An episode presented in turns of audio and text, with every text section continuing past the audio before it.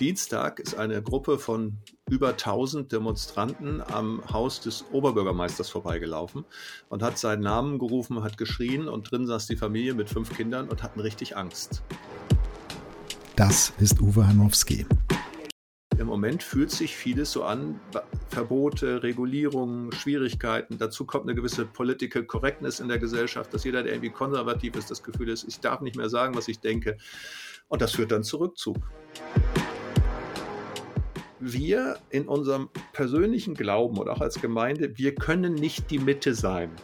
Wir müssen unserer eigenen Meinung gewiss sein. Die Mitte muss Jesus sein. In dieser Podcast-Folge reden wir über Spaltung in unserer Gesellschaft, in unseren Familien und Beziehungen, in unseren Kirchengemeinden. Was macht Christen anfällig für Spaltung? Und wie können Christen dazu beitragen, Spaltung zu überwinden? Veränderung, Unsicherheit, Komplexität, Mehrdeutigkeit. Unsere Welt ist voller Spannungsfelder. Mittendrin suchen Jörg Dechert und Uwe Heimowski nach einem Weg, leidenschaftlich zu glauben, differenziert zu denken und hoffnungsvoll zu leben. Dies ist ein Teil ihrer Suche. Willkommen bei Wegfinder. Jesus folgen in einer komplexen Welt.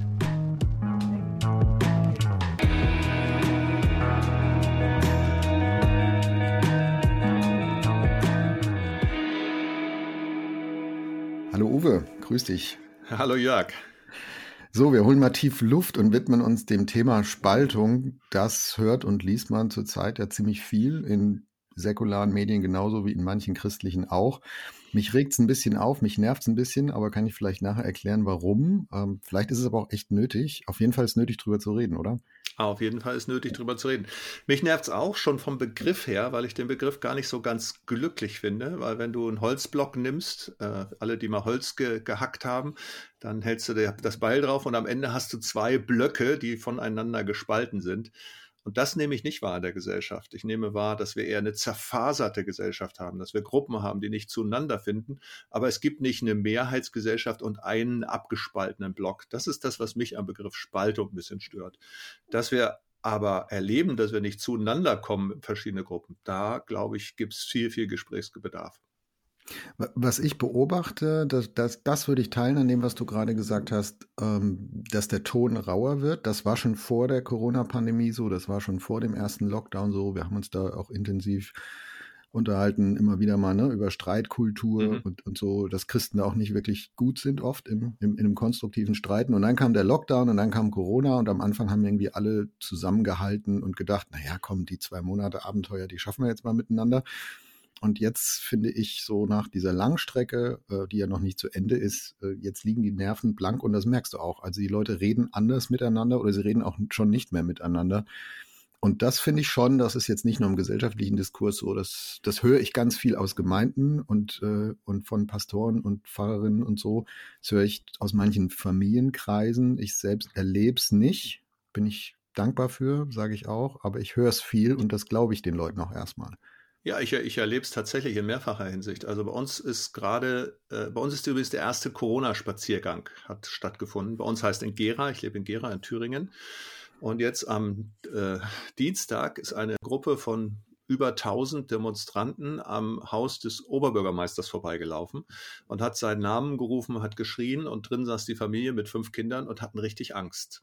Also das Privathaus. Privathaus. Also nicht an, an die können ja, ne, es war eine nicht angemeldete Demonstration, die nannten das Spaziergang und sind dann am Privathaus des Oberbürgermeisters vorbeigelaufen. Und das ist jetzt eine Situation, wo ich sagen muss, ich verstehe den Unmut der Menschen. Bei uns gibt es viele Nicht-Geimpfte, viele zum Beispiel im Gesundheitswesen, die haben Angst, dass sie ihren Job jetzt verlieren im März. Aber daraus abzuleiten, ich stelle mich über das Recht, indem ich nämlich eine Demonstration durchführe, die ich aber gar nicht anmelde, womit auch nicht überprüfbar ist, welche Kräfte stecken dahinter. Und dann das Privatleben eines Bürgermeisters mit fünf Kindern im Haus zu gefährden und Angst auszulösen, da muss ich sagen, das ist eine Form, wo sich gerade eine Gruppe von der Gesellschaft und vom Konsens, was Demokratie eigentlich ausmacht, abspaltet. Zweites Beispiel auf einer ganz anderen Ebene. Ich bin ja als Beauftragter der Evangelischen Allianz viel unterwegs in Deutschland Und ich habe jetzt mindestens fünf, wenn nicht zehn Beispiele dafür, dass Leute mir sagen, aus unserer Gemeinde gibt es jetzt ein paar Leute, die kommen nicht mehr in den normalen Gottesdienst, die haben eigene äh, Gottesdienste angefangen, Hauskreise von Leuten, die nicht geimpft sind. Äh, da gelten keine Hygieneregeln, gar nichts, äh, weil man ist der Meinung, dass man jetzt quasi äh, dem Staat nicht mehr Gehorsam leisten dürfte und ist komplett raus aus der Gemeinde. Die halten die Gemeinde auch für, ihr seid zu angepasst, ihr seid nicht mehr christlich. Und das ist ganz schön krass, würde ich sagen. Da, da würde ich dich gerne nachher nochmal fragen, wie man am besten umgeht mit Menschen, die sich selbst aus dem aus dem Konsens rausgeschossen haben, aber umgekehrt wahrscheinlich die Wahrnehmung haben, ja, Moment mal, ihr habt doch unseren Konsens verlassen, ihr unterstützt irgendwelche Maßnahmen, die wir als bedrückend oder ich zitiere jetzt nur unterdrückend äh, erleben. Ne? Also diese, diese, diese, diesen Verlust des, des vermeintlichen Konsenses, wie er bisher doch war, das ist, glaube ich, das, was dann schnell Spaltung genannt wird.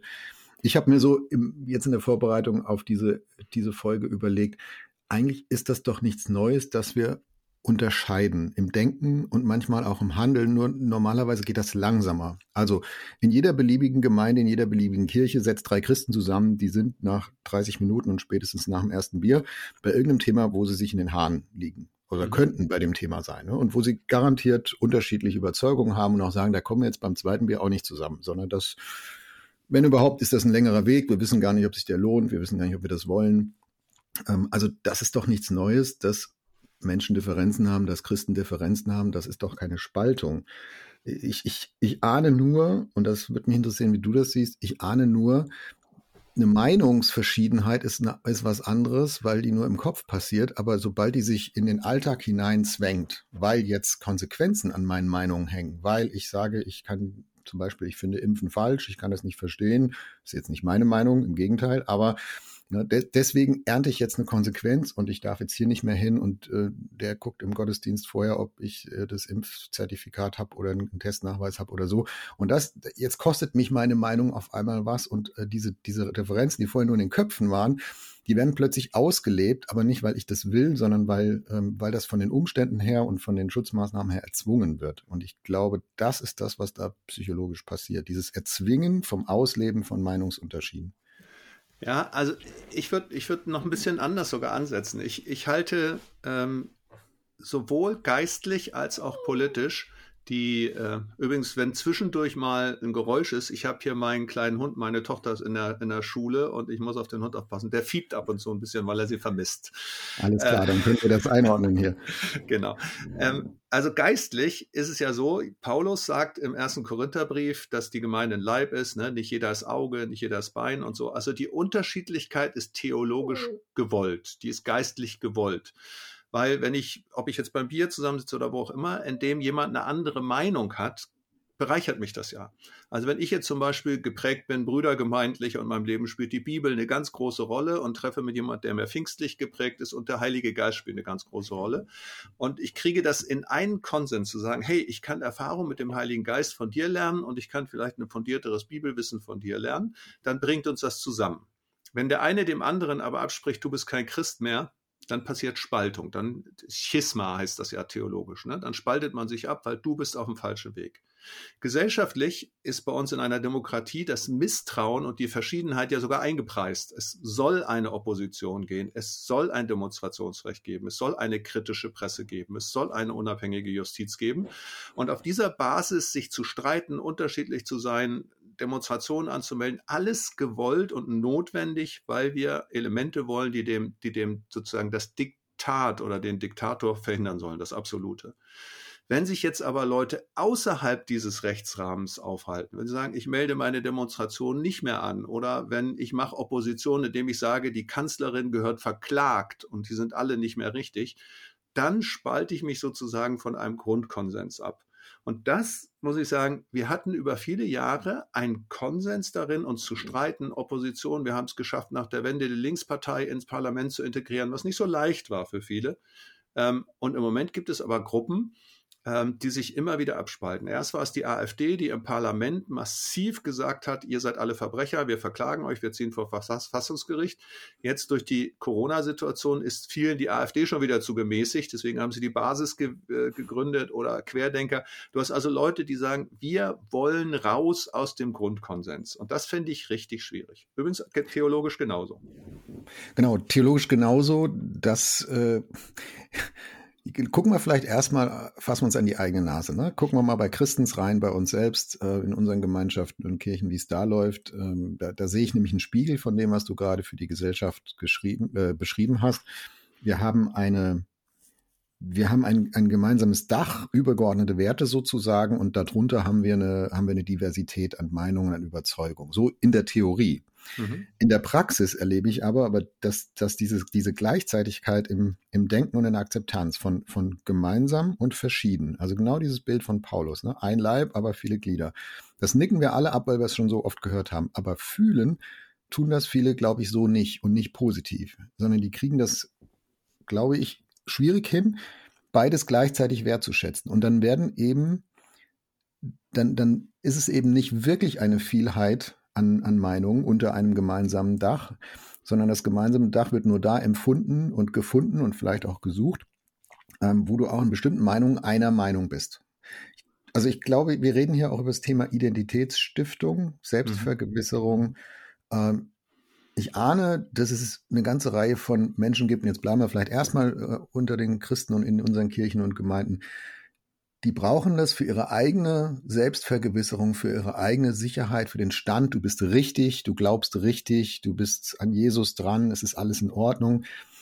Äh, die brauchen das, dass sie rechts und links Leute haben, die sagen, ja genau, und das bildet sich auch darin ab, dass wir in ganz vielen Fragen, wo andere streiten, wir alle einer Meinung sind.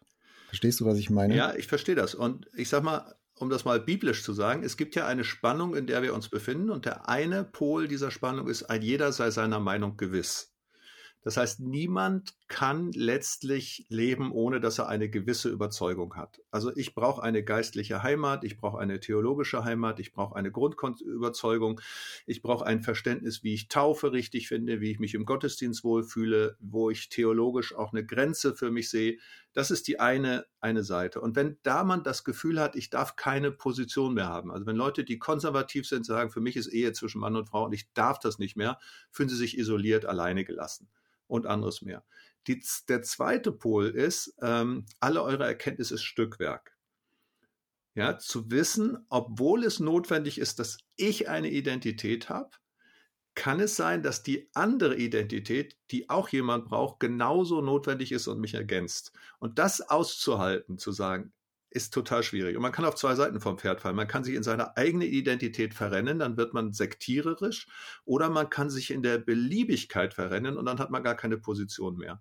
Und ich glaube, dass dazwischen eine Position zu finden, das, das ist das eigentliche Geheimnis, aber das ist natürlich wirklich schwer.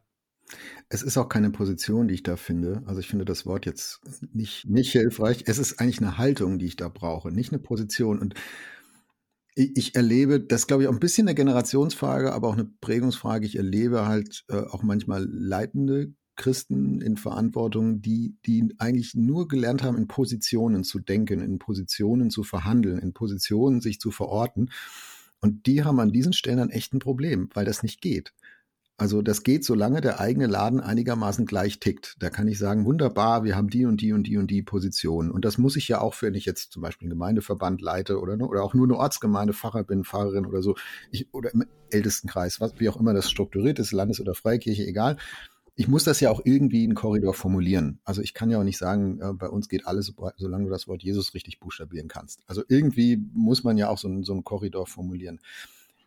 Und trotzdem glaube ich, kommt es am Ende in unserer komplexen Welt auf mindestens genauso auf eine, auf eine Haltung an, mit, mit diesen Unterschieden und Diversität und so äh, Jesusmäßig umzugehen. Und nicht jetzt eine neue Position zu finden, auf die sich irgendwie alle einigen können. Also das geht manchmal und manchmal geht es einfach auch nicht. Und die Frage ist, gehören wir dann nicht mehr zusammen? Also sind die anderen dann keine Christen mehr, nur weil, weil wir das nicht schaffen? Da wäre ich dann ganz vorsichtig. Ja, also ich glaube, da hast du völlig recht. Das Wort Position habe ich auch mehr im Sinne von, von, von Haltung gemeint. Also Position im Sinne keine Negation, ja, nicht in Abgrenzung, sondern im Ja sagen zu, zu der eigenen Identität. Ich glaube, dass das ganz viel aber auch nochmal mit dem gesellschaftlichen Kontext zu tun hat. Also nehmen wir mal das Beispiel russlanddeutsche Gemeinden.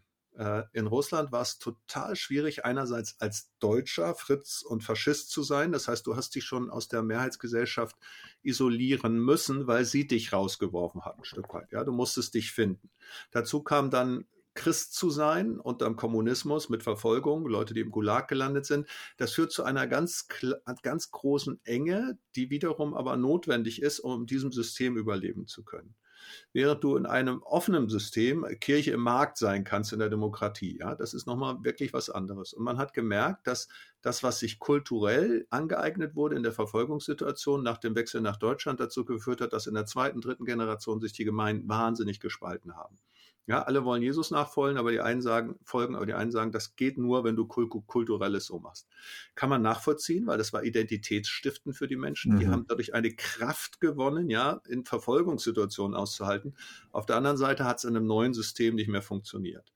Und im Moment erleben Menschen ja auch, ich sag mal, Corona, Systemwechsel, Endzeittheologien spielen eine Rolle und das Gefühl, und wir müssen uns wieder nach innen zurückziehen. Und dieses nach innen zurückziehen fühlt sich ein bisschen ähnlich an wie die Verfolgungssituation. Und dann grenzt man sich natürlich ab, aus Angst davor, dass man dass die Bedroher sozusagen in die Gemeinde kommen, aber auch Angst davor, wenn jetzt wirklich Endzeit ist, der Herr kommt morgen wieder, bin ich denn die reine Braut, bin ich denn mit ihm wirklich unterwegs?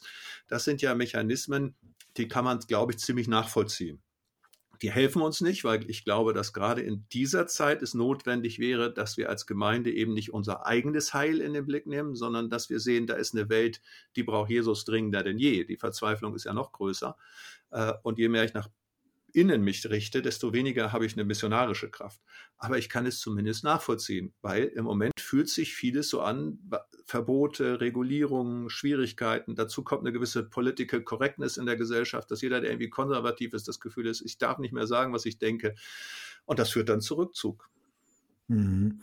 Also das Verhältnis zwischen Kirche und Staat, meine ich wahrzunehmen, ist bei vielen freikirchlichen Strukturen bisher nicht sauber geklärt. Es war auch nie nötig. Oder es ist so geklärt, wie du es jetzt beschrieben hast, von russlanddeutsch geprägten äh, Geschwistern, die, die eben aus einer ganz anderen Konstellation rauskommen und das auch so in der eigenen Biografie und eigenen Prägung einfach drin haben. Der, der Staat ist im Zweifelsfall eher der Feind äh, und nicht ein Verbündeter. Ähm, oder das kannst du jetzt besser mal sagen als ich, Menschen mit einer, mit einer Ostbiografie, ja, ob das da auch eine Rolle spielt, ne, aus Berlin, äh, Medien, Politik, die sagen doch alle das Gleiche, ja, also Vorsicht, da kann man nicht trauen. Das ist vielleicht nochmal eine andere Frage. Aber ich, ich würde mal sagen, auch, in, auch so das, was ich jetzt äh, geistlich so selbst in meiner Biografie erlebt habe, ne, so, da, da hat man so sein Gemeindehaus irgendwo im Industriegebiet ähm, und da macht man vielleicht auch ein bisschen Diakonie und ein bisschen was für die Stadt und so. Das wächst ja auch so langsam in evangelikal geprägten äh, Freikirchen und Gemeinschaften. Ist ja super. Aber so richtig geklärt ist das Verhältnis zum Staat eigentlich nicht. Und jetzt kommt Corona und es kommen Verordnungen und es kommen Begrenzungen, Beschränkungen für Gottesdienste und auf einmal pendelt das wild hin und her zwischen, na gut, dann machen wir halt das, was die da oben sagen, weil es steht irgendwo im Römerbrief und Jetzt ist aber Widerstand angesagt. Ne? Also Moment mal, wir lassen, das ist hier Christenverfolgung, ne? Da, wir, wir dürfen hier gar nichts machen. Was ich übrigens eine Beleidigung für wirklich verfolgte Christen finde, wenn, wenn man so leichtfertig mit dem Begriff umgeht. Ja, absolut. Ich habe gerade ein Interview gegeben äh, für, für Glaube und Heimat, die mitteldeutsche äh, Kirchenzeitung. Und es ging um Religionsfreiheit. Der neue Open Doors äh, Index ist gekommen, wie die Situation in Afghanistan ist, in Nordkorea. Und dann fragt mich jemand, also, soll, also werden Christen in Deutschland verfolgt oder ist das nicht sogar zynisch? Aber natürlich ist das zynisch, wenn man das so sagt, ja, wenn man die wirklich Verfolgten anguckt und wir unsere Situation nehmen. Trotzdem müssen wir die Befindlichkeit dahinter wahrnehmen. Und ich glaube, du hast, was du beschrieben hast, sind, du hast jetzt mehrere Themen aufgemacht. Das eine ist, wir haben tatsächlich zu wenig theologisch reflektiert. Das ist so. Ja, ich glaube, ganz stark sind die Mennoniten, die haben eine ganz große Geschichte, die ja, sind ja entstanden äh, in der Reformation, das war die Tauf Taufgesinnten, das waren die, die sich vom Staat stark abgelehnt haben und die haben eine Theologie in Abgrenzung zum Staat. Also von vornherein kein Eid schwören, kein Militärdienst und bestimmt als Friedenskirche. Und da gibt es eine theologische Tradition, die die Freikirchen stärker geprägt hat, als wir vielleicht denken. Die andere große theologische Tradition ist der Dabismus also die sieben Haushaltungen, äh, die Brüdergemeindliche John Nelson Darby. Und das glaube ich, diese dabistische Theologie, die davon ausgeht, dass es eine Haushaltung gibt der Gemeinde und dann kommt irgendwann die Endzeit, die Verfolgung. Ich glaube, die hat uns, ohne dass es uns bewusst ist, als Freikirchen sehr stark geprägt. Also die hat den Pietismus stark geprägt, sie hat die freien evangelischen Gemeinden, manche, manche Baptisten, Brüdergemeinden sehr, sehr stark geprägt. Und es ist uns gar nicht klar. Und dann jetzt aber, wo wir wir merken plötzlich, die Tendenz ist dazu, man zieht sich zurück aus der Welt, man erwartet jetzt das Reich Gottes, man, also man nimmt nicht mehr teil an der Welt. Es hat sehr stark mit dieser dabistischen Theologie zu tun. Und ich bin ziemlich überzeugt davon, dass wir an der Stelle nicht nur, nicht nur Phänomene beschreiben müssen, sondern tatsächlich auch theologisch arbeiten müssen und theologisch auch durchdringen, was passiert hier gerade. Was heißt Reich Gottes in dieser Zeit? Was bedeutet, dem Staat untertan zu sein, wenn ich aber sagen muss, ich muss auch kritische Dinge sagen? Was heißt auf der anderen Seite zu sagen, man muss den Gott mehr gehorchen als den Menschen? Da geht es ja um die Bekenntnisfrage. Das hat Petrus gesagt in einem Zusammenhang, als er nicht mehr über Jesus reden durfte. Da ging es nicht um irgendein politisches Nebenthema, sondern es ging um das ganz, die ganz klare Frage, darf ich noch Christ sein? Und ich glaube, dass wir da sehr, sehr viel theologischen Nachholbedarf haben.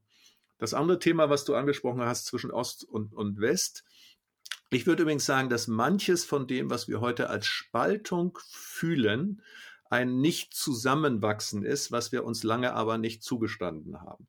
Und das eine ist zwischen Ost und West. Ähm, und wenn ich jetzt meine Realität hier in Gera angucke, zum Beispiel bei uns sind noch 8 Prozent in einer Kirche, 92 Prozent sind Atheisten. Das ist mal eine ganz andere Realität als in Baden-Württemberg. Entsprechend ist zum Beispiel unsere AfD hier auch eine ganz andere als in Baden-Württemberg. Das ist nicht einfach das Gleiche. Man hat es im Wahlverhalten gemerkt. Im Osten hat die AfD äh, dazu gewonnen, im Westen, in den ganzen Westländern war es vor allen Dingen die SPD, die die Wahl gewonnen hat. Also es gibt einen Riesenunterschied. Es gibt aber auch zum Beispiel ein Nicht-Zusammenwachsen im ganzen Bereich. Die Gastarbeiter, die haben wir über Jahrzehnte ja gar nicht integriert, sondern die haben wir in so einen Tunnel geschoben. Die waren irgendwie mit dabei. Im Osten die Vietnamesen, äh, ein paar Russen, im Westen waren es Türken, Portugiesen, Italiener, verschiedene Gruppen. Ähm, und bei den eher christlich geprägten Gruppen war das relativ einfach. Bei den Türken hat sich eine Subkultur entwickelt, die wir gar nicht wahrgenommen haben. Und jetzt plötzlich haben wir so viele Asylbewerber und denken, wow, die bringen unser Land durcheinander merken gar nicht, dass teilweise die Clans aus dem Libanon in, in, in Berlin, die das eigentliche Problem sind, sind keine Flüchtlinge, sondern die sind schon seit 35 Jahren hier. Oder die DITIB-Moscheen, die dann, die dann äh, stark politisiert sind, die sind schon seit 40 Jahren hier. Also wir haben einfach nicht hingeguckt sehr lange. Und wenn ich es positiv sagen muss, muss ich sagen, so eine Krise, so eine Corona-Krise bringt auch die Sollbruchstellen plötzlich mal ans Licht. Und jetzt ist die Frage, wie gehen wir die an?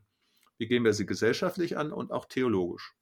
Mhm. Und da finde ich halt, man geht sie nicht an, indem man Spaltung beklagt und sagt, lass uns mal alles unterlassen, was uns jetzt irgendwie in eine Unterscheidung führt. Ne? Also 2G, 3G, Impfpflicht, also kann man alles diskutieren. Äh, mhm. Das ist mhm. jetzt heute nicht das Thema dieser Folge, äh, Corona-Schutzmaßnahmen sinnvoll oder nicht und wie, und wie ist es sinnvoll. Ähm, das kann man alles diskutieren, aber ich glaube, die Lösung oder die, die, der Fortschritt äh, auf dem, was du jetzt beschrieben hast, ist eben nicht zu sagen, wir, dann soften wir mal alles runter, ne? bloß, bloß nichts verabschieden, bloß nichts tun, bloß nichts regeln, was jetzt irgendwie Menschen äh, unterscheidet und, äh, und unter Druck bringen und so, damit wir keine Spaltung haben. Dann würde ich da ja doch nur ein Pflaster drüber kleben über das, was du jetzt beschrieben hast. Ähm, sondern da, da finde ich, und auch nochmal, ich, ich drehe nochmal die Kurve zurück in unsere eigenen Kreise, da finde ich, Christen und auch evangelikal geprägte Christen waren schon immer gut drin, ähm, spaltende Themen zu finden und sie auch richtig heiß und wichtig zu diskutieren und manchmal vielleicht auch überzogen. Das, was war halt früher jetzt nicht die Corona-Politik. Ne? Ich kann mich, ich kann mich noch an Dokumente erinnern, die ich im, im ERF äh, gesehen habe, die ein Echo sind davon, ne? wie man sich früher gestritten hat. In der Tauffrage zum Beispiel. Darf man Kinder taufen oder nicht? Und wie ist denn das? Und wenn du das heute mit deinem Jugendkreis diskutierst, würden die alle mit der, mit der Schulter zucken und sagen, hä, Spaltung, Tauffrage? Das ist, puh, das ist doch, das, das bringt uns doch nicht mehr auseinander.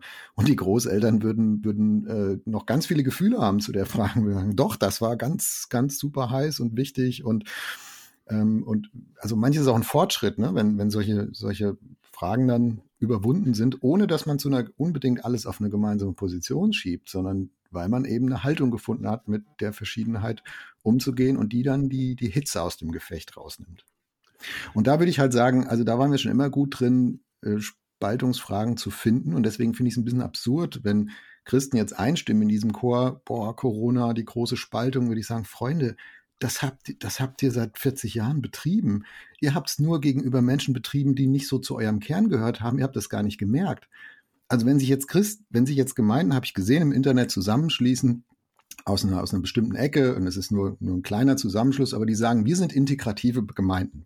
Bei uns darf jeder kommen. Und was die meinen ist, wir machen keine Corona-Kontrollen, wenn man bei uns einen Gottesdienst will. Ja, bei uns darf jeder kommen. Ich sagen, wenn ich mir die angucke, das sind genau die, wehe, da kommt ein Schwuler in den Gottesdienst, da hätten die nie gesagt, ihr dürft alle kommen, sondern da hätten die sofort völlig selbstverständlich gesagt, also hier gibt's jetzt aber Unterschiede und die sind auch wichtig und die sind auch richtig, nur da hat's nicht die eigenen Leute betroffen. Also ich finde, spalten, das ist nichts Neues oder differenzieren oder diese Unterschiede äh, handhaben. Und deswegen finde ich es nicht hilfreich, das jetzt, jetzt nur auf dieses Corona-Thema irgendwie zu, zu fabrizieren. Nein, das ist ja, ich sag mal, das wird uns ja manchmal, ich sag mal, von der katholischen Kirche wird es den Evangelischen pauschal vorgeworfen, dass seit der Reformation es quasi eine Geschichte der Spaltung der Kirchen gibt. Ähm, das sehe ich ein bisschen anders, weil wenn man sieht, dass vor der Reformation schon Ost- und Westkirchen sich gespalten haben und dass außerdem innerhalb der Kirchen, auch der katholischen Kirche, ja, die Franziskaner und die Dominikaner ganz unterschiedliche Wege gegangen sind, dann kann man sagen, okay, das ist eine Spaltung, weil man den Papst verlassen hat, aber ansonsten spaltet sich das ja dauernd. Das ist ja ein Stück. Ähm, Übrigens, das ist ja zum Teil auch ein Segen, dass Paulus und Barnabas sich getrennt haben, weil sie sich nicht einig waren über die Frage, ob man nun äh, den Mitarbeiter mitnimmt oder nicht, ähm, hat zu zwei unterschiedlichen Missionswerken und Strängen geführt. Das ist ja das Schöne, dass Gott auch aus unserer menschlichen Begrenztheit dann wieder eine Vielfalt machen kann. Und wenn es Gemeinden gibt, die im Moment Menschen erreichen, die durch die Corona-Politik in Panik sind, weil es mir sind Leute begegnet, da kann sich jemand nicht impfen lassen, selbst mit gesundheitlichem Attest, ein Pastorenkollege, der sagt, weißt du, der, der kann die in den Laden rein und dann brüllt da der Sicherheitstyp, ne, oh, wieder hier so einer, der so tut, als wenn er einen Attest hat und so, ne. Das heißt, der geht schon gar nicht mehr einkaufen, weil er sich so diskriminiert fühlt. Ähm, dass solche Leute irgendwo eine Heimat finden, finde ich erstmal gut. Auf der anderen Seite, der, der meint, dass er, wenn er auf Corona-Maßnahmen verzichtet, er alle erreicht, ist ja Blödsinn. All die Ängstlichen kommen dann nicht. Ne? Das ist ja, also jede Form, die wir wählen, schließt immer andere aus. Auch wenn wir früher gesagt haben, also, weißt du, wenn junge Leute äh, du hast gerade gesagt, Schwule, ja, die dürfen nicht kommen. Auf der anderen Seite gibt es auch ganz viele Leute, die sagen, ich gehe doch nicht mehr in meine alte Gemeinde, weil die so konservativ ist. Junge Leute haben ja auch eine Spaltungstendenz. Die gehen dann eben da nicht mehr hin. Ähm, ich finde das aber erstmal gar nicht so ganz verkehrt, weil wir in unserem persönlichen Glauben oder auch als Gemeinde, wir können nicht die Mitte sein. Wir müssen unserer eigenen Meinung gewiss sein. Die Mitte muss Jesus sein. Die Mitte zwischen der einen Prägung und der anderen Prägung. Wir haben gerade als Evangelische Allianz dazu auch eine Stellungnahme rausgegeben, wo wir sagen, Leute, wir fordern auf, lasst euch bitte impfen, das ist gut so, das ist richtig, das hilft, aber lasst uns bitte in Christus eins bleiben, bei unterschiedlicher Ansicht zur Impffrage. Lasst uns das nicht zu einer Bekenntnisfrage machen. Und diese Tradition, die hatten wir schon immer zu sagen, hey, die, die Mitte sind ja nicht wir, auch in der Tauffrage, als die Allianz sich gegründet hat beispielsweise, ich will jetzt nicht Werbung für meinen Laden machen, aber ich glaube, das passt da ganz gut rein. Bei der Taufe, als sie sich gegründet hat, hat man gesagt, die einen taufen Erwachsene, die anderen taufen Kinder, aber das machen wir nicht zur Mitte. Jeder soll seine Prägung leben dürfen, aber die Mitte ist Jesus. Und das hinzukriegen, dass ich dem anderen seinen Glauben glaube, dass ich dem anderen glaube, dass er mit Jesus unterwegs ist und gleichzeitig zu sagen, aber ich bin zutiefst Lutheraner, ich bin zutiefst Baptist und das darf sein. Das, glaube ich, das müssen wir wieder neu lernen. Das ist, wenn ich das mal auf eine andere Ebene nehme, gibt ja diesen schönen Satz, ähm, ähm, jeder, jeder Bürger sollte Patriot sein, aber möglichst nicht Nationalist, weil ein Patriot ist gerne das, was er ist, nämlich in meinem Fall Deutscher, und ein Nationalist äh, gönnt den anderen nicht, dass sie das nicht sind. Ja, so. Und das kann man, glaube ich, auch geistlich sagen. Und das geht aber nur, wenn ich meine Identität nicht mit der Identität Jesu verwechsel, sondern ich sagen kann, Jesus hat mich hierhin berufen, das passt zu mir und ich bin mit ihm unterwegs.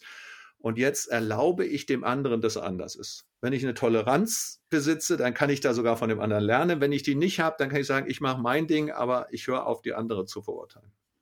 Da, da gibt es eine schöne Story von John Ortberg, die der mal dem amerikanischen Pastor, die, die der mal in der Predigt äh, erzählt hat, die, die so diese, ne, Jesus ist die Mitte, das unterschreiben wir alle, aber wir alle setzen es oft in eins mit der eigenen Prägung. Er sagt so, ne, kommen drei Leute in den Himmel, ähm, erst, oder die, die, Jesus kommt wieder, das neue Reich Gottes fängt an und dann ziehen alle so in den Himmel ein und dann kommen erst die Baptisten unter der Führung von Johannes dem Täufer und dann kommen die Methodisten unter der Führung von John Wesley und dann kommen die Presbyterianer, dazu gehörte er damals, als er die Predigt gehalten hat, mhm. unter der Führung von Jesus.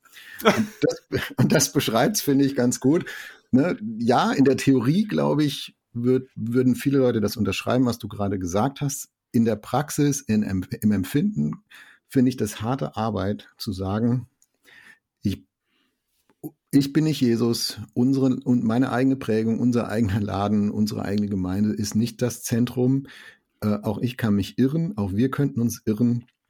Und ähm, wir, wir, wir wissen nicht, ob wir in der Mitte sind. Ist auch gar nicht so wichtig. Aber wichtig ist, dass wir wissen, wer in der Mitte ist und dass Christus das sein soll. Und das heißt aber auch, andere Dinge nur den zweiten Rang zu geben. Und da finde ich, da wird für meinen Geschmack gerade so bei sehr, darf ich das mal sagen, bekenntnisoffensiven, bekenntniswütigen äh, Menschen sehr schnell auch Dinge so äh, in Bekenntnisrang geschoben, die es für mich zum Beispiel gar nicht haben, wo ich sagen würde, das ist für mich eine, eine zweitrangige Frage, nicht eine erstrangige. Ja, absolut. Also ich meine mal, in der, in der Bibel sieht man das bei der Geschichte mit dem Götzenopferfleisch wo Paulus sagt, der eine ist es, der andere ist es nicht, ein jeder sei seiner Meinung gewiss. Oder er sieht das, dass er, dass er dem einen seiner Mitarbeiter sagt, du brauchst dich nicht beschneiden lassen, wir arbeiten unter Heidenchristen und dem anderen sagt, lass dich bitte beschneiden, weil wir unter Judenchristen arbeiten. Ähm, das finde ich sehr, sehr spannend, also dass Paulus das auch ein bisschen von der Zielgruppe abhängig macht. In der, in der Theologie gibt es dafür sogar einen Begriff, den nennt man Adiaphora. Also Adiaphora sind die sekundären Dinge, also zum Beispiel meine, die Frage nach einem bestimmten ethischen Verhalten äh, und so. Diese Dinge sind wichtig, die brauchen wir zu unser Leben für Entscheidungen. Sie sind aber keine Heilsfragen und keine Bekenntnisfragen ähm, wie, ich, wie ich zu bestimmten Stimmen, äh, Dingen stehe, wie ich zum Beispiel eine politische Entscheidung treffe und anderes. Ich habe in der Vorbereitung ist mir so, so ein Bild gekommen, das ist natürlich wie bei allen Bildern, ist es begrenzt, aber ich denke manchmal, wir, wir verstehen unser Christsein, als seien wir alle Fußballspieler und sind in einem Stadion und spielen da und alle haben die gleichen Regeln, alle müssen mitmachen. Und da ist jetzt kein Platz für Handballer oder irgendwas. Die müssen alle Fußball spielen. Gottes Idee ist aber nicht, die, nicht, das, nicht das Stadion einer Fußball-WM, sondern das Stadion von Olympia.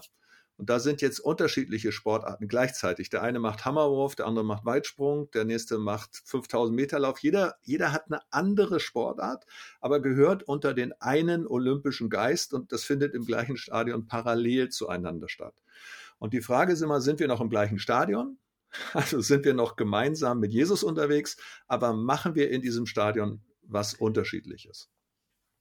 Wann würde dann für dich dieses, also andersrum, wir haben jetzt äh, viel drüber gesprochen, äh, dass der Begriff Spaltung missverständlich verwendet wird, überzogen verwendet wird, auch unangebracht verwendet wird. Wo wird er, wo, wo passt er denn dann hin? Also in einem geistlichen Sinn, wo würdest du sagen, das ist jetzt eine Art von Spaltung, die ist wirklich nicht gut? Da kann Gott vielleicht trotzdem noch hinten raus was Gutes draus machen, aber das dem sollte man, das sollte man bekämpfen, dem sollte man widerstehen, da sollte man sich kümmern und mühen, dass das nicht passiert.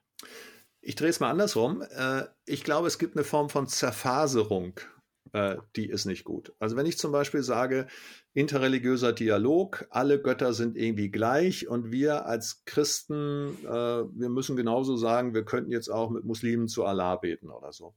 Da sagt die Bibel ganz klar, Jesus sagt, ich bin der Weg und die Wahrheit und das Leben. Niemand kommt zum Vater denn durch mich. Also muss ich sagen, ich führe interreligiösen Dialog im Wissen, dass der Jesus, an den ich glaube, einen Absolutheitsanspruch hat.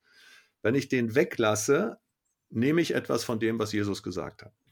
Das finden manche Leute jetzt total intolerant und es geht nicht mehr, ist für mich aber eine ganz klare, zentrale biblische Botschaft, da wo wir nicht mehr Jesus alleine stellen, sozusagen, wo wir ihm nicht mehr folgen, sondern es ist einfach eine Beliebigkeit. Da sind wir nicht mehr mit ihm unterwegs. Die Art und Weise, wie ich ihm aber folge, mit bestimmten ethischen Unterscheidungen, mit bestimmten theologischen Prägungen, mit bestimmten gemeindlichen Prägungen, die brauchen uns nicht zu spalten. Und es ist ein Spaltpilz da, wo ich, wo ich nicht mehr Jesus zum Kriterium nehme, sondern wo ich sage, also meine Form von Bibelverständnis. Und wenn jemand eine Frau in seiner Gemeinde predigen lässt, obwohl doch in der Bibel steht, das Weib schweige in der Gemeinde, der ist nicht mehr biblisch, also folgt er Jesus nicht, ums. Da mache ich eine Sekundärfrage zur Hauptfrage. Und an der Stelle geschieht für meine Begriffe ungesunde Spaltung. Da, da würden jetzt manche, die uns zuhören, sagen, ja, Moment, äh, lieber Uwe, also Bibelverständnis, ist das eine Sekundärfrage? Also wenn ich das nicht Frontend Center und klar habe, dann ist ja alles möglich. Also das, was du jetzt zum Thema interreligiöser Dialog gesagt hast, dass du gesagt hast, in der Bibel steht, dass Jesus der Weg, die Wahrheit und das Leben ist, also darf ich das nicht in Frage stellen. Hey, in meiner Bibel steht auch, dass Weib schweigen in der Gemeinde und so sehe ich das und deswegen nehme ich das auch.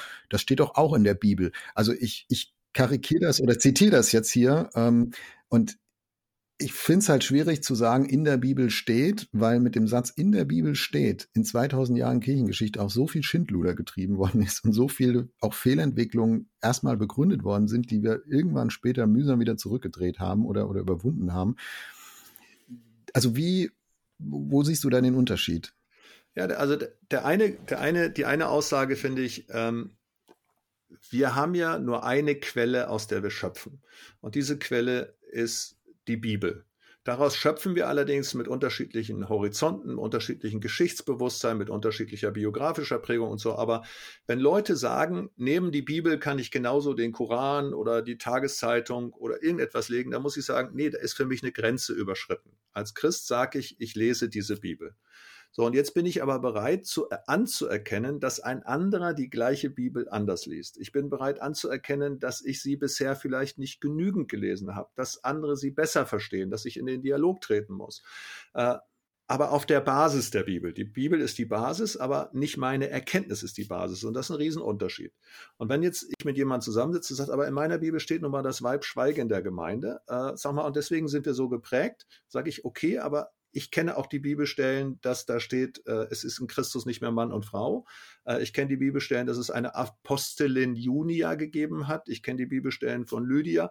Und wie bringen wir das jetzt in ein gutes Verhältnis zueinander? Wie krieg, können wir da sagen, okay, wir kommen zu einer unterschiedlichen Erkenntnis auf der Basis, dass wir die gleiche Bibel lesen? Oder lerne ich vielleicht was dazu, was ich bisher in meinem Horizont noch gar nicht hatte? Ja, jemand kommt zu mir und sagt, du, Uwe, in der Bibel steht, im Neuen Testament kein einziges Mal eine evangelistische Predigt mit einer Höllenbotschaft. Habe ich noch nie gehört. Wie, wie kommst du da drauf? Und dann lese ich die Bibel nochmal neu und mir fällt auf, wow, die Höllendrohung passiert immer nur gegen die Frommen. Ganz heftig. Äh, während, während bei der evangelistischen Botschaft vielmehr das Anknüpfende im Vordergrund steht. Äh, und dann merkst du plötzlich, wir haben aber eine Botschaft häufig, dass wir sagen, das Gericht verkündigen wir in der Evangelisation und danach nur noch Gnade. Ich ja. weiß nicht, wo du zuletzt Evangelisation gehört hast, aber ich habe okay. das zum Glück schon lange nicht mehr so ja, gehört. Ich, aber ich meine nur als, als Beispiel. Und dann nehme ich mir doch die Mühe und sage, ich bin bereit, es auch neu zu lesen. Vielleicht steht es ja anders drin, als ich es bisher dachte. Das jetzt mal mit nicht christlichen Augen betrachtet, ist das ja ohnehin eine völlig absurde Vorstellung, dass ich ein Sammelsurium aus, von Schriften aus der Antike im Wesentlichen nehme, über 2000 Jahre transportiere in unsere heutige Kultur und dann sage, die Bibel sagt. Also das, das finde ich vielleicht, und ich rede jetzt wirklich, versuch mal aus einer atheistischen oder agnostischen Perspektive zu reden. Das kann ich noch nachvollziehen, wenn es um ewige Wahrheiten und den Himmel geht und wie Gott ist und, und so. Aber alles ist, was in mein Diesseits und meinen Alltag hineinspricht, in ethischen Fragen, in lebenspraktischen Fragen, das, das muss doch das ist doch völlig plausibel, dass es eine, eine Übertragungsleistung erfordert. Dass ich nicht sagen kann, im Alten Testament steht, aber so und so sollst du damit umgehen, wenn dich einer beklaut. Äh, und das mache ich jetzt Copy-Paste ins 21. Jahrhundert und sage, deswegen mache ich das heute auch so. Da steht's doch. Sondern da muss ich doch eine Übertragungsleistung investieren und, und sagen, okay, in welche Kultur, wie hat die Kultur getickt, was ist Gott da anscheinend wichtig, wie ist, wie ist Gott drauf sozusagen, was ist, was ist, sind seine Werte, wie ist er als Persönlichkeit, wie möchte er, dass wir leben grundsätzlich? So und jetzt muss ich den großen Shift schaffen und das vorspulen und übertragen in, in die Zeit heute. Und da glaube ich, dass das manchmal schief geht, weil wir uns das zu einfach machen und zu simpel. Und, ähm, und denken, ja, da steht's doch, dann ist es so. Und wenn ich das dann auch noch auf andere lege und sage, lieber Uwe, warum siehst du das anders? Ja, wir können jetzt nicht mehr hier Gemeinschaft haben. Da kommt für mich dann so der, der, der, die Spaltung rein, wo sie eigentlich gar nicht sein müsste. Ja, wobei, dem würde ich, ja, natürlich hast du recht, äh, und doch würde ich ein bisschen widersprechen. Also Menschen ticken ja so, dass wir, weißt du, wir sagen, im Grundgesetz steht und darauf so. Also, weißt du, das hinterfragen wir nicht, dass das ja auch geworden ist in einer bestimmten Zeit. In der Regel nicht. Oder wir sagen, die allgemeine Erklärung der Menschenrechte. Es ist ein Menschenrecht auf Gewissensfreiheit. Wir äh, hören Berichte über Pressefreiheit und so. Das hat aber ja irgendwann mal jemand so beschlossen, dass das so ist. Äh, und das ist ja auch geworden. Das hat ja auch einen historischen Kontext. Das heißt, dass wir das nicht permanent hinterfragen, zeigt, wir brauchen auch als Menschen Gewissheiten und Sicherheiten. Wir brauchen, äh, vorhin hast du gesagt, die Position ist nicht das Richtige, aber wir brauchen eben doch auch Standorte und Standpunkte. Wir brauchen eine Heimat und wir brauchen manchmal auch schlicht und ergreifend Positionen. So, sonst können wir nicht. Äh, weil wir, wenn wir permanent alles hinterfragen, kommen wir nicht, kommen wir nicht klar. Gleichzeitig hast du natürlich völlig recht, dass wir immer auch wieder fragen müssen, das, was da geworden ist. Und wir tun es ja, das ist ja das Verrückte. Wenn wir das nicht reflektieren, tun wir es unbewusst. Ähm, indem, also keiner von uns sagt als Christ jetzt, äh, die wenigsten jedenfalls, die ich kenne, abgesehen von ein paar Mormonen, sagt in der äh, Abraham hatte mehrere Frauen, also dürfen wir auch einfach mehrere Frauen haben. Sondern wir, wir wählen ja sowieso Texte aus. Wir nehmen beim Thema Homosexualität einen Text aus dem zweiten Mose und da steht drin, es ist dem Herrn ein Gräuel, wenn Männer bei Männern liegen. Da steht aber auch, es ist dem Herrn ein Gräuel, wenn ihr Mischfasern tragt. Ja, also wenn wir Baumwolle mit, mit Polyester mischen, das ist auch dem Herrn ein Gräuel und das tragen wir trotzdem. Das heißt, wir machen ja sowieso die ganze Zeit eine unbewusste Auswahl aus Texten. Wir, äh, wenn der Bibel steht, wenn dich jemand, wenn, wenn dein Auge dich zur Sünde äh, verführt, ja, dann reiß es aus. Das tun wir nicht. Das verstehen wir metaphorisch. Äh, also permanent treffen wir hermeneutische Vorentscheidungen. Wir entscheiden uns, welche Texte wir an uns ranlassen und nicht. Und dann, wenn man das aber mal methodisch versucht, man plötzlich, das wollen wir nicht. Und das finde ich ist eine ganz große Schwierigkeit. Wir müssen uns mal zugestehen, dass wir immer einen Horizont haben, dass wir immer eine Methodik haben, dass wir immer eine Prägung haben. Und da die Bereitschaft zu haben, hey, komm, lass ich mal was Neues entdecken, lass mich mal was Neues finden, ohne meinen Standpunkt zu verlieren grundsätzlich, aber zu sagen, es könnte sein, dass es da noch mehr gibt. Ich glaube, das brauchen wir unbedingt. Ja, glaube ich auch. Und das erfordert halt mehr Zuhören als Reden. Ich kann mich erinnern an eine Allianzveranstaltung in Bad Blankenburg und ich bin in so einer Tischgruppe gelandet neben einem Typen, ähm, so altes Schlachtross, ich meine das nicht despektierlich, ja, äh, und ich ich, als ich sein Namensschild gesehen habe, habe ich gedacht, oh nein, der ist das, von dem hast du schon Sachen gelesen, über den hast du schon Sachen gelesen. Das ist doch dieser, dieser Hardliner, ne? Also, ach, du ahnst es nicht, neben wen bin ich denn da gelandet? Also, was der so sagt über wie man lebt und wie die Bibel auszulegen ist und so, das ist ja so hardcore, da, also nee, da, äh, da kann ich überhaupt nicht mit. Und dann hatten wir die Aufgabe an diesem Tisch, unsere eigene Story einander zu erzählen. Wie bin ich geworden? wie ich geworden bin. Auch geistlich, ne? Was hat mich geprägt? Was waren die, die Katastrophen im Leben? Was waren die schönen Seiten und, und so. Jeder von uns hat erzählt. Und nachdem der fertig erzählt hat, habe ich gedacht, ich teile seine Position immer noch zu 80 Prozent überhaupt nicht. Aber wenn ich erlebt hätte, was er erlebt hätte, wäre ich ganz genauso. Und das hat mich ein bisschen demütig gemacht. Bin da so klein mit Hut nach Hause gefahren, habe gedacht, es ist so viel unserer Theologie ist auch Biografie und Biografie getrieben. Und das anzuerkennen, ist für mich auch ein, eine Hilfe, um Spaltung zu überwinden, wenn wir uns nämlich als Menschen begegnen und wenn wir nicht ähm, sozusagen Positionen aushandeln. Wir sind ja nicht wie bei der UNO äh, Delegationen, äh, wenn wir miteinander reden, die jetzt irgendwelche Positionen aushandeln, sondern wir sind doch Menschen, die sich begegnen mit einer Geschichte, mit, du hast es schon gesagt, mit einer begrenzten Erkenntnis. Und ich glaube, da anzuknüpfen, wenn wir den, wenn wir den Menschen im anderen anfangen zu akzeptieren und wahrzunehmen und nicht die Position und dann vielleicht im zweiten Schritt den Christus im anderen äh, anzunehmen und zu erkennen und nicht die Position, ich glaube, dann sind wir auf einem guten Weg, eben nicht in der Spaltung zu landen. Absolut. Und das hat ganz viel mit Begegnung zu tun. Ich habe für mich nochmal zwei Stichworte aufgeschrieben bei der, bei der Vorbereitung. Und zwar, wir sind immer in der Spannung zwischen Abschottung und Anpassung. Ja, Abschottung, damit ich nur das alles bewahren kann, was mich ausmacht und Anpassung im Grunde von, ich bin genauso, ich bin ununterscheidbar. Das ist ja die Kritik manchmal auch an missionaler Gemeinde. Äh, wenn du zum Schluss in der Welt aufgehst, was willst du da noch, ja? Also wenn, wenn der Schneeball geschmolzen ist, dann ist er kein Unterschied mehr, ja? Das Salz, das würde man noch rausschmecken. Das wäre noch was anderes als der Rest. Und in dieser Spannung zwischen Abschottung und Anpassung muss aber etwas passieren. Da gehört nämlich genau ein Wort dazwischen und das ist das Wort Begegnung. Begegnung. Und Begegnung bedeutet, dass ich wirklich höre, verstehe, entdecke, den Christus im anderen wahrnehme, dessen Geschichte verstehe und plötzlich wird mir das zum Spiegel. Plötzlich stelle ich auch meine eigenen Positionen möglicherweise in Frage, aber nicht, weil ich mich anpasse, sondern weil ich was dazugelernt habe. Ich habe für mich mal so gesagt, wenn ich mal bei einer Biografie schreibe, dann möchte ich die nennen Ringe auf dem See. Kennst du das, wenn du am See stehst und schmeißt einen Stein rein, äh, dann werden die Ringe ja immer weiter, immer weiter, immer weiter. Die haben aber immer das gleiche Zentrum. Ich bin aus einer Sucht zum Glauben gekommen und ich musste, wenn ich nicht so eng gewesen wäre, zu sagen, jeder, der raucht, ist Sünder, jeder, der was trinkt, ist Sünder, jeder, der das tut, ist Sünder. Da, diesen Rahmen habe ich für mich gebraucht, um mich, um zu sagen, ich mache es nicht, weil sonst wäre ich rückfällig geworden. Und dann zu erleben, es gibt Leute, die sind nicht suchtkrank, die können Glas Wein trinken, nur ich halt nicht. Äh, und das Gleiche gilt für andere Dinge auch, auch zu sagen. Es gibt etwas, was für mich sein muss. Das kann ich auch nicht verlassen, weil sonst, sonst rutsche ich aus, sonst komme ich nicht mehr klar. das für den anderen aber nicht sein muss. Und das entdecke ich nur in der Begegnung. Also ich fasse mal zusammen, was ich jetzt von dir gehört äh, ein Stück weit neu gelernt habe in den letzten Minuten. Du sagst, also wir sind, eigentlich beziehen wir alle unsere Festigkeit von Jesus. Mhm.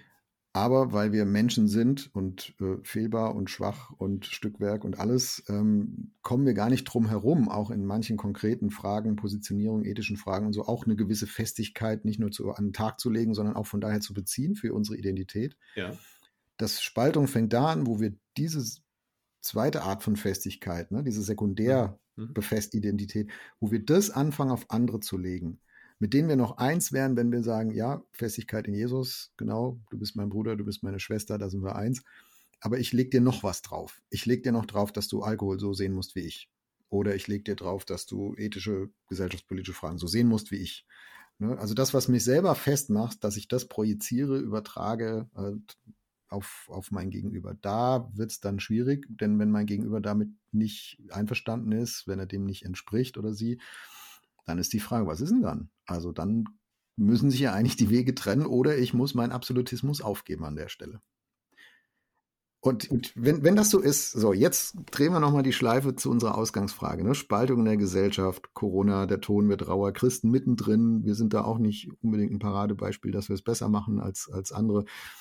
Wenn, wenn wir das doch wissen, wenn wir das so einüben in unseren Kirchen und Gemeinden, bei aller Fehlbarkeit, bei allem Hinfallen. Was muss dann unser Beitrag jetzt sein in dieser Zeit, in diesem Jahr 2022? In dieser Zerrissenheit, in dieser empfundenen, nehmen wir das Wort Spaltung nochmal, was müssten da Christen eigentlich beitragen? Was könnten Christen beitragen? Da nehme ich jetzt nochmal das auf, was du vorhin gesagt hast. Ähm, auch du hast ja gesagt, im Grunde genommen, wir müssen ein bisschen weg von diesem ganz feste Position, sondern wir müssen ein Stück eine Dynamik zulassen, wir müssen ein Stück einen Weg zulassen. Das heißt, gerade jetzt, wo wir uns wenig sehen, wo wir in den sozialen Medien, jeder in seiner Bubble ist, müssen wir zueinander gehen, wir müssen uns suchen, wir müssen uns zuhören, wir müssen uns begegnen, weil nur so kriegen wir was zusammen. Und das Zweite, was du vorhin genannt hast, das will ich auch gerne nochmal aufgreifen, wir müssen jetzt auch mutig theologisch arbeiten. Wir müssen zeigen, hinter bestimmten Spaltungstendenzen, was steckt denn dahinter auch für eine Theologie und wie wollen wir denn sein? Wie wollen wir uns denn zum Staat verhalten? Sind wir vielleicht überangepasst und müssen kritischer sein? Sind wir vielleicht überkritisch und müssen ein bisschen dienender sein, aber das auch mal zu reflektieren und daran zu arbeiten. Ich glaube, dass das Notwendigkeiten sind. Und ansonsten äh, finde ich total wichtig, dass wir äh, immer und immer wieder da betonen, was ist die Mitte. Das heißt, es ist gefragt, die Mitte nicht wir sind die Mitte, sondern Jesus ist die Mitte. Also ich glaube, wir müssen über Jesus reden und mehr über Jesus reden und über die Hoffnung reden, die daraus kommt. Und dann sagen, in diesem Reden über Jesus sind wir in der Position unterschiedlich, aber das führt uns dann wieder zusammen. Uwe, was nehmen wir mit aus unserem Gespräch, aus den letzten 45 Minuten zum Thema Spaltung? Äh, wir haben viele Gedanken ausgetauscht, wir haben manche Gedanken voneinander gehört, manches auch zum ersten Mal gehört, in manchen waren wir uns einig, in manchen waren wir uns auch erstmal nicht einig, verschiedene Facetten zusammengelegt. Was nimmst du mit aus diesem Gespräch? Also ich nehme mit, dass es möglich ist, ähm, unterschiedliche Positionen zu haben, das auszuhalten, miteinander im Gespräch zu sein, sich ernst zu nehmen, zu fragen. Ich nehme mit, dass Corona etwas verschärft hat, was aber eigentlich viel tiefer schon steckt und gerade auch in den Gemeinden tiefer darin steckt, eine, eine, eine Neigung dazu, äh, die eigene Position absolut zu setzen. Ich nehme aber auch mit, dass wir nicht von einer Spaltung sagen können, es gibt die einen und die anderen, sondern es gibt eine, eine Tendenz dazu, sich voneinander zu trennen und dass wir das dringend irgendwie, dass wir da dringend den anderen suchen müssen und Dinge zusammenführen müssen. Ich nehme mit deinen Begriff von der Zerfaserung, den finde ich sehr hilfreich. Also nicht der Holzblock, der sich einmal in der Mitte in zwei am Ende noch vielleicht gleich große Teile auseinanderlegt, sondern dass, dass wir auseinanderfasern als Gesellschaft, ähm, auch in, in, in vielen Kirchen und Gemeinden.